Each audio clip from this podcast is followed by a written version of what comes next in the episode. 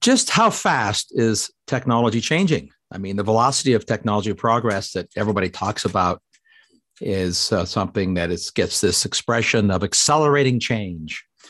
That's what we're going to talk about in this, the fourth episode of The Last Optimist.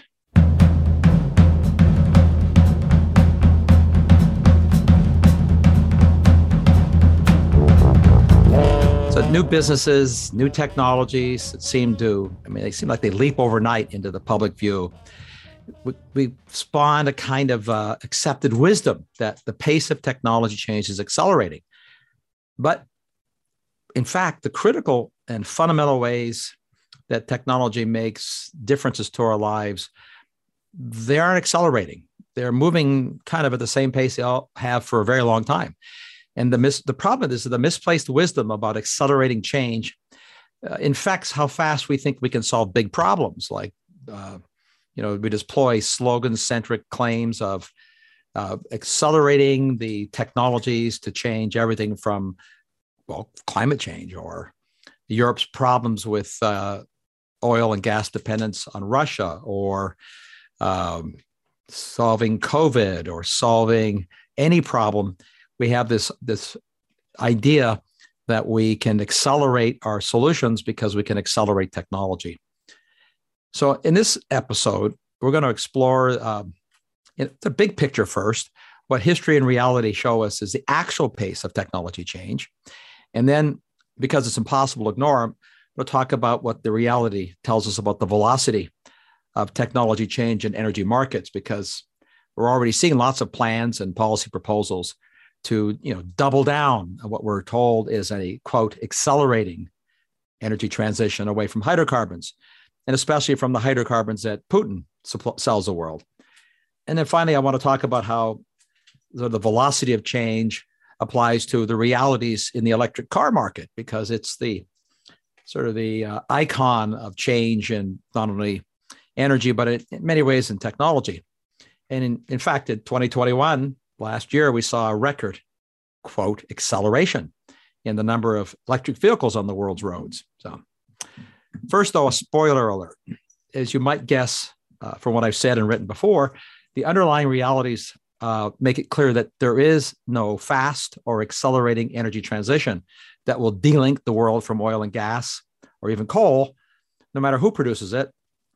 And when it comes to electric vehicles, and with all due credit to Elon Musk and Tesla, by the way, whose cars still accounted for three fourths of all EV sales in America last year, and, and one third of all the EV sales outside of China in the whole world.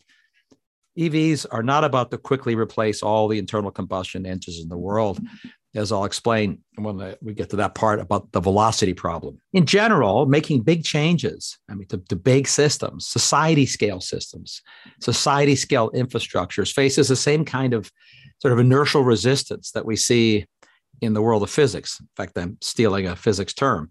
It's far easier to accelerate or stop something small.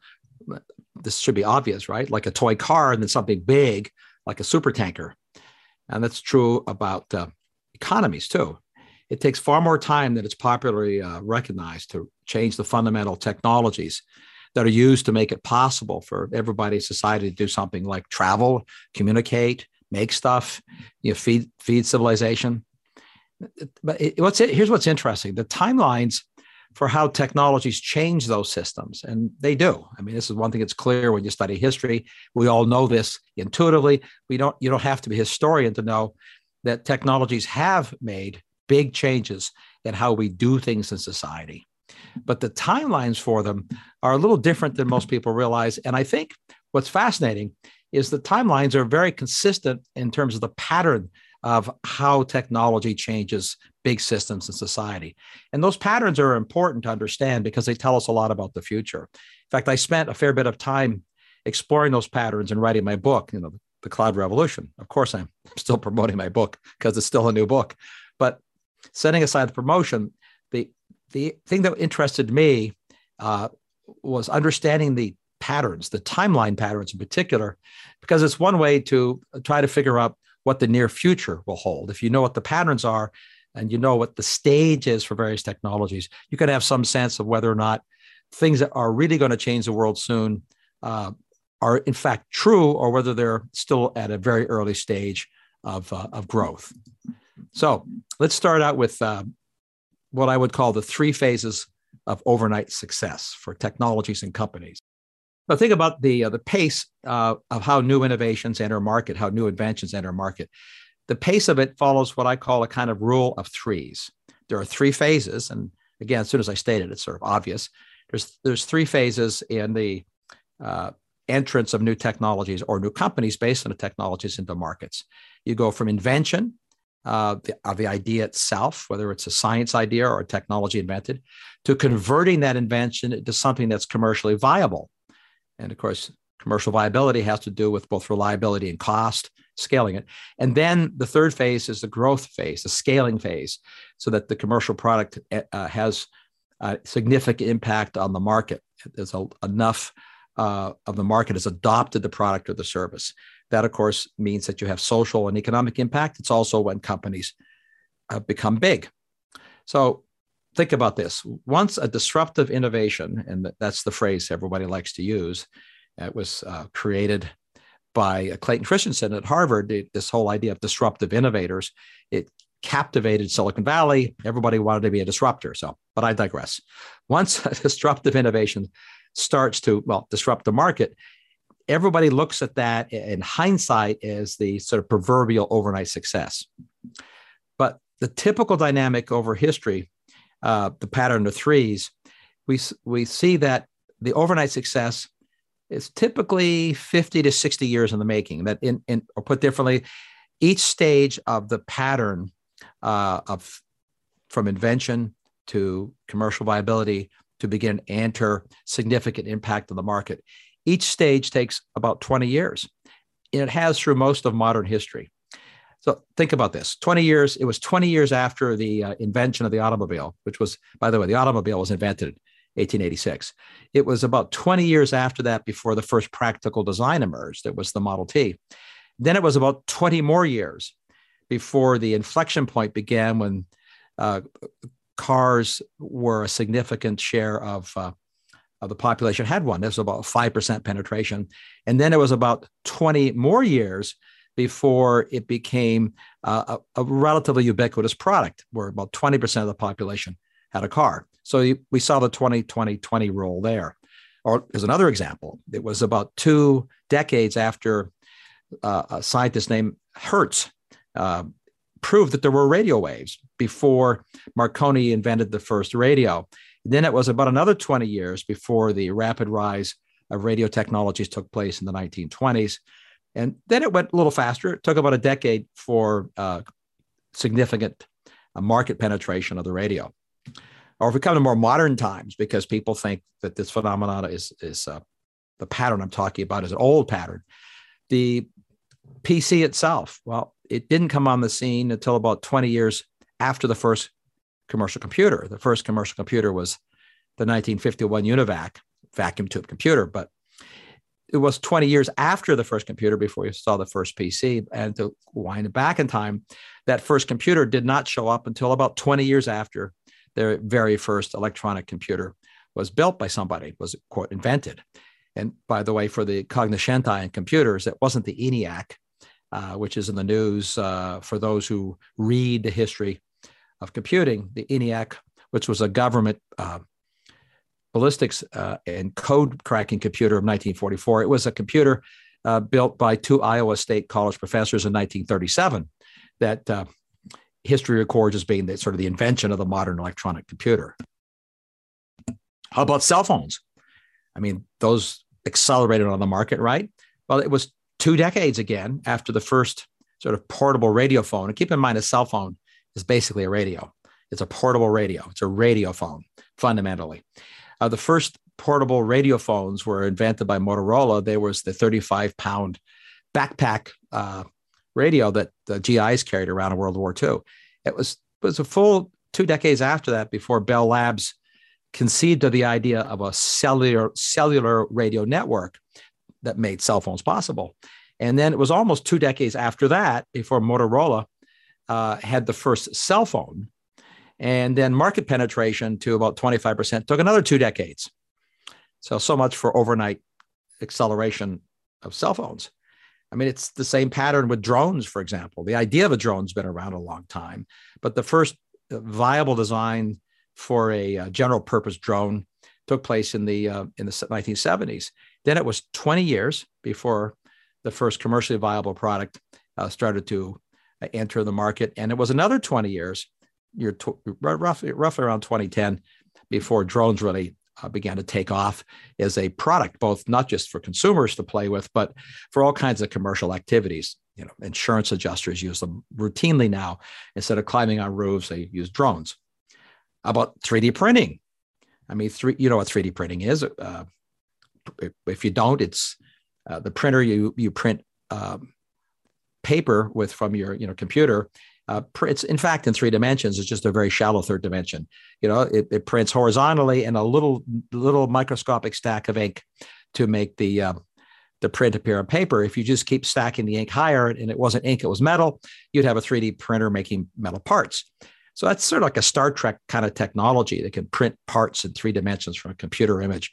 Pretty cool, um, and it's they're real. But the technology itself finds its origins roughly in the mid 1980s, uh, and it was then two decades before the first viable machines entered the, commercial and industrial markets, and then it was another two decades, roughly our era, before 3D printers uh, began to approach uh, roughly a 10% market share in the machine tool market.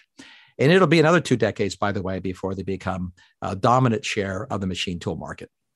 How about electric cars? Elon Musk. I want to you know beat this 20 year three phase pattern to death here. And it's because it's important to understand this to, to have a, a realistic sense of how technology uh, changes things in the world and whether or not what people are claiming they want to have happen can happen. So let's talk about Elon Musk's incredible success.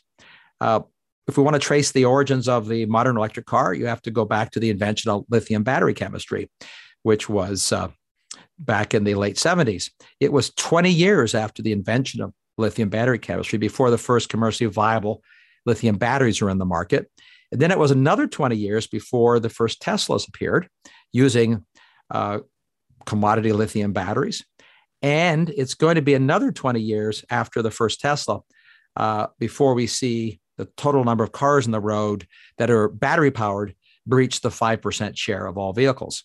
So 2020 and 20 again. Uh, let's do one more example, if I, if I may. Uh, the invention of the incredible mRNA vaccines in the wake of the uh, horrific coronavirus crisis. Uh, the development of those vaccines, aptly named Operation Warp Speed, the overnight success. Well, okay, same pattern. The discovery of messenger RNA, mRNA, the existence of mRNA, dates back to the 60s. It was more than 20 years before the before scientists had the capability to sort of experiment with mRNA to try to think about how to use it to do something like make therapies or vaccines. And then it was another 20 years before the technology had some commercial viability, roughly 2005, that we had a technique. And then pretty close to 20 years after that before we saw Operation Warp Speed. So the overnight success, same pattern roughly three phases, roughly 20 years in each phase. Sometimes the phases are a little slower, sometimes a little faster. In fact, an example of a little faster was the uh, advent of the internet itself. It was only about a decade after the uh, what's called packet switching idea, the way to code information on communication networks that would allow you to create the World Wide Web. That idea of packet switching, which to explain it is uh, basically attaching a code to each block of information that like a, like a Lego building block that tells the, the receiver where that packet of information belongs in the building up the picture or building up the sound or the word. Packet switching uh, is what it made possible to put the internet on telephone networks. It was only about a decade after packet switching before the idea of the internet appeared. But then, it, and it was built on the telephone network, which was already there. But then it took about two decades for the commercialization of the World Wide Web, and another decade plus before it had significant market market penetration. So a little faster, you know, a decade, two decades, and a decade, but same pattern. Didn't happen quote overnight. sometimes the patterns are slower too. I mean, getting a man to the moon seemed to happen pretty quickly. You know, the famous within this decade phrase that President John Kennedy made uh, when he gave this uh, uh, world uh, moving speech and announcement at Rice University in Texas way back in the early 60s. Uh, he did it, right? But keep in mind that he said that two decades after the first rocket reached outer space. And, and now here we are, 50 years since then, and launch costs are finally coming down, you know, courtesy of technology promoted by people like Elon Musk and Jeff Bezos, but and also NASA had a big hand in it. But the key to practicality of space to make things like space tourism possible is still in our future. It's a much slower pattern, but it's the same pattern. You remember Andy Grove, who was uh, the second uh, CEO of Intel, in his retirement, he preached passionately about the importance of understanding just how hard it is to engineer and build at scale for real, real world companies to have real world impact. In fact, he wrote a lot about, and, and, every, every CEO of a real company knows this, every entrepreneur knows this. He wrote about the hidden challenges in these three phases to go from an idea to a product, from a product to a company, and to scale. In fact, uh, I'll tell you the pattern shows up again with the idea of the transistor. It was two decades after the idea of a silicon transistor before Intel was founded. And it was two decades after Intel was founded before it and the technologies it made became um, products of, of significant consequence in the market. In fact, let's just talk about modern times. It was 20 years after the birth of the internet before Amazon would go public. And it was 20 years after Amazon went public before it became obvious that e-commerce was reaching an inflection point and breached sort of 5% of all retail sales. So this this whole pattern that I've laid out sort of beaten to death. The point of that is that it's a pattern in the physics of reality of how long it takes to build systems, to make make stuff out of atoms, to penetrate markets, to convince businesses and consumers to use a, new kind of product. These things all have inertia. And I explore some of that in my book, of course, because it's an important predicate to understanding the nature and scale of technologies that are just now entering the third phase. That is they can now scale that they're now commercially viable. They're they're now at the beginning of the inflection point. Because if you want to know the near future the next decade or so you'd want to know what was already invented already made commercially viable but doesn't have significant market penetration because that will tell you a lot about the near future but look there's a lot of pundits and politicians that uh, invoke and name policies, you know, the moonshot, the moonshot of X, you fill in the blank, the moonshot. And the moonshot to cure cancer, the moonshot to, to solve X or solve Y. This is this is the nomenclature that's used because of the misunderstanding of how the moonshot happened, the timelines that led up to it, but also the misunderstanding of scaling after the moonshot. I mean, getting one man on the moon, or actually it was a dozen, and they were all men, as you know, uh, there will be women on the moon in the future, but that was then. This is now. But the the moonshot wasn't about putting all of humanity on the moon, which would be a market penetration of significance, if you like, but but putting a dozen people on the moon. So eh, put sort of unkindly, the moonshot was a stunt. It wasn't a market a market changing phenomenon. Putting satellites in orbit is market changing. We went from a few satellites in orbit to thousands of satellites in orbit, and that's the commercial satellite business is enormous. And of course, that one followed the same pattern of 2020 and 20 rule, and we're already at significant market penetration. Let me, let me let me turn this to what it means for the energy markets. I'm coming back to energy. Uh, in future podcasts, I'll, I'll come back to the communications, the metaverse, 3D printing, robots, and what that pattern tells us about those technologies. But because, again, of Ukraine, of Russia, and because of the call to quote, double down on green energy to delink ourselves from oil and gas, and especially delink from Russian oil and gas, understanding the timelines and the pace of change, in energy markets, the velocity of change really, really matters. It's serious business now. It's deadly serious business. It's very difficult to scale energy systems at global scales. So again, keep in mind where we've been and how how how much work it, it's taking to change these massive systems that fuel the world because energy is not just essential it's what's needed for survival it's not a nice to have uh, energy for society is like food for humans it's the fuel of survival but you want it to be cheap and reliable you don't want it to dominate an economy so today's realities to keep in mind is that the hydrocarbons oil natural gas and coal supply 84% of the world's energy Two decades ago, it was 86%. So it's a two percentage point decline over two decades. And it's cost the world more than $5 trillion, by the way, to, to, make, to make that change. So, two decades, we've dropped it by two percentage points. And over that time, over those two decades, the overall energy consum- consumption of the world has increased by an amount equal to adding two entire United States worth of demand.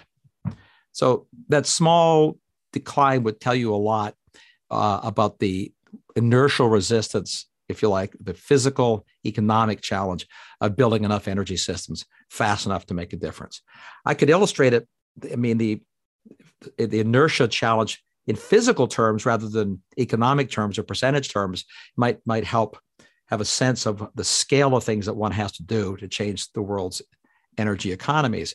I mean, today, the world's economies require the annual production, and I'll express it in barrels of oil equivalent terms. Uh, the world uses about 90 billion barrels of energy in oil equivalent terms each year of oil, gas, and coal. And it's split pretty equally, in fact, amongst oil, gas, and coal. So 90 billion barrels equivalent of oil, gas, and coal are produced each year to keep the world operating if all that fuel were in fact oil, just to give you a sense of scale, and put in barrels, the barrels would form a line from Washington, D.C. to Los Angeles, and that line would increase in height by one Washington monument every week. That's the physical quantity of energy that the world needs. To, to completely replace all those hydrocarbons over the next, say, 20 years, which is not just uh, a number I'm picking out of the air. It's it's a number put into policy in many countries, including our own, to replace all those hydrocarbons with renewable energy or any other energy form. But let's say the renewables would require rec- increasing the physical production of renewable energy over those 20 years by 9,000%. So, just to give you context, over a period of a half a century, global oil and gas production increased by about a thousand percent. So you can do a lot, but that's a thousand percent increase in physical infrastructure for oil and gas over a half a century. Now we're being told that we can increase physical hardware to produce the same kind of energy, but from wind, solar, and batteries. But we're going to do it in less than half the time and nine times faster. That's just in inertia terms, not physically possible. In economic terms, material terms, it's just it's just not going to happen. It's just not physically possible. It's the inertia, if you like, of the systems that would tell you the reality of what can't be done. And uh, to give you one more example in that space, just because it's very relevant these days, uh, batteries are being proposed as the way not to power cars, that's one, but also to store the electricity the grids will need if the wind and sun uh, aren't available. Well, there's two kinds of unavailability from the wind and sun. There's one is the obvious, is that when the sun sets, there's no sun and there's less wind in the daytime than at night globally it's just a phenomena so they they cycle and when they're both not available uh, you can build batteries in principle there's also another phenomenon not the diurnal phenomenon of wind and sun waning and growing during different uh, times of the day there is the case that meteorologically there are long periods hours sometimes days when the entire continents are covered in cloud, i.e., no sun, and have no wind, total, totally becalmed, again, for days. So you'd have to have batteries for that too. Just to give a sense of scale, again, if you were using batteries to store that kind of electricity, uh, you'd have to build a lot of batteries, billions and billions of Tesla car class batteries, or put it in factory terms. You know, Elon Musk famously built the world's first, what he called gigafactory to make electric car batteries. Now the world's building dozens upon dozens of gigafactories.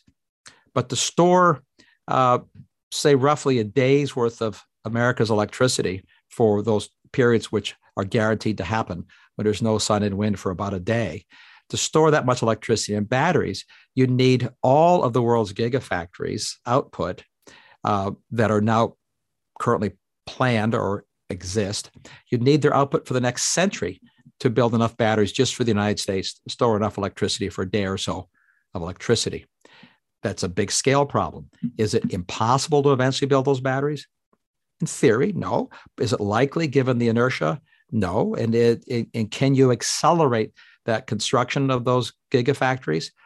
Yes, you could build the factories faster, but you couldn't get the materials you need faster because there you have to go back upstream to the mines. Lots of mines and materials. You have to mine lithium, you have to mine copper, aluminum, and you need cobalt, manganese, nickel. These are all produced at mines. The mines have their own inertia. The mines are very difficult to build. It takes a long time to dig rock up, crush the rock, and make the materials. You need a lot of materials. Again, let me give you context. It takes about 60 pounds of batteries to store the energy equivalent in one pound of hydrocarbons. And the 60 pounds of batteries, you have to dig up around 600 pounds of the earth. Or let me put this in Tesla terms to make a single thousand pound Tesla battery for a single car, you have to dig up about 500,000 pounds of the earth to get to the materials you need to make the battery. So we need a lot more mining, a lot more mines. That just takes time. And if you set aside whether or not we might relax uh, regulations about accelerating mine construction or whether people would oppose the mines, which many environmental groups do, it takes not months, not a few years, it can take decades to open a mine. In principle, you might be able to open a mine in five to 10 years, but the global average is about 16 years, according to the International Energy Agency. So, in the face of all this, we hear a lot of uh, rhetoric uh, wrapping around the idea of Moore's law that we can expect technology will make a big difference here, that we can get a Moore's law kind of acceleration in the production of green energy machines, of batteries, of electric vehicles. Well, you you know what Moore's law is. This is the um, this is the phenomena that Gordon Moore uh, coined the phrase or he was coined around him, where he pointed out years ago that the transistor density on computer chips was doubling about every 18 months, 18 months to two years. This is what's led to computers being small enough to sit in your hand and having the computing horsepower of 10,000 mainframes from the 1980s. That's Moore's Law. It's an amazing phenomenon in computing areas, a phenomenon I'll talk about in other podcasts. But here's the problem there's no Moore's law in, in mining, there's no Moore's law in energy. Yes, we can use computers to make mining cleaner and more efficient. Yes, we can use computers in the cloud to make manufacturing and chemical processing more efficient. But there's no Moore's law in the physics of energy. In fact, it scales the other direction. If there were a Moore's law in the physics of energy, you'd have well, just to give you a, an example of how silly the idea is, it would mean that eventually a batteries would become powerful enough and small enough that a single battery the size of a hardcover book would be enough to, to power a jumbo jet uh, across the Pacific. That's never going to happen in the universe we live in. The physics of energy make it clear that that's impossible in the universe that we live in. Batteries aren't going to follow Moore's law. Wind turbines don't follow Moore's law. Wind turbines get bigger, not smaller. The newest wind turbines are bigger than the Washington Monument by, by 50%. They use gigatons of concrete and glass and steel and kilotons of neodymium, lots and lots of materials. It takes a long time to, to mine them. It takes a long time to expand the production. One can do it one can push hard on these. But in the commodities world what you get is a economic phenomena when you push hard against the inertial resistance if you like of big physical systems. If you demand more from them big physical systems like mining and big systems like agriculture and farming big systems like delivering electricity if you demand more than you can supply if the demand velocity is faster than the supply velocity, if you want to put it in those terms, you get an outcome that is, well, it's sort of an economics 101 outcome. The price spikes, prices soar. You have more demand than you can meet with the supply. That the velocity of demand grows faster than the velocity of supply. In the commodities world, that leads to price inflation, which is already happening. We're already seeing that. Part of that is a result of sort of the so-called V-shaped recovery out of the great lockdowns as consumers have started spending more on goods. And when you spend more on goods, you're facing inertia. It's not spending more time on Zoom. You're spending more on goods, on furniture, on house renovations. You can't quickly expand lumber production or nickel production or the number of ships that can carry the materials around the world. So you get out of proportion price inflation. And if you add to that the laws and mandates and regulations to, to, to require more use of materials intensive wind, solar, and batteries, then you amplify the price inflation, which is exactly what's happened. This is exactly where we are with record inflation in the cost of all kinds of mineral commodities and energy. It's not just that we have a recovery going on, and it's not just that we have some supply being threatened with the Ukraine war. It's also because we have feckless policies, to use a technical term, and pushing hard on things that can't be made to go as fast as aspirations would like. This is not a good thing to do for economies. It's not a good thing to do geopolitically. And it's not a good thing to do, I would say, morally, because the world uh, can't afford uh, energy and uh, food prices to keep escalating. This is self evident. But what I wanted to really sort of map out for everyone was this, those sort, if you like, the root causes of where we are in terms of inflation. And the root cause can be traced to, again, I'm saying in sort of simple or simplistic terms, to the velocity and inertial challenges in physical systems. In the real world, whether we're building data centers, whether we're building mines, power plants, I don't care what kind of power plants they are, whether combustion turbines or gas turbines. You face the inertial challenges of scale, the physics of energy, the physics of infrastructures means that things require time. And if you try to push it faster than is physically reasonable or possible, you cause price inflation. This is uh, this can be fixed, by the way, and I think it will get fixed. I think reality is already beginning to intervene. So let me just end with this bottom line. Uh, the world is going to use more energy and it's going to use more materials. We can supply both at scale. We can probably supply it at scale faster than in the past. I think the three phases can't be changed, but the 20 20 20 rule can be compressed somewhat. Imagine it was a 15 15 15 rule. That would be enormously economically consequential. So I want to end on this note that the marginal impact of accelerating the sort of the rule of threes and velocity from say 20, 20, and 20 years to say 15, 15, and 15 years, the marginal impact of that is enormously economically productive. That means that the world will become wealthier, people will become better off rather than poorer if we can do that. And we can do that, uh, which is essentially the thesis uh, coming full circle of my book, The Cloud Revolution. That's what can happen that's what's already beginning to happen. And if we have policies that would acknowledge where the realities are and facilitate that kind of transformation, uh, we'd have a very exciting um, decade coming up. In fact, we could even have a roaring 2020s, to, to coin a phrase. So, with that, let me uh, close. This has been uh, another episode uh, with Mark Mills, and look forward to seeing you on my next installment of The Last Optimist.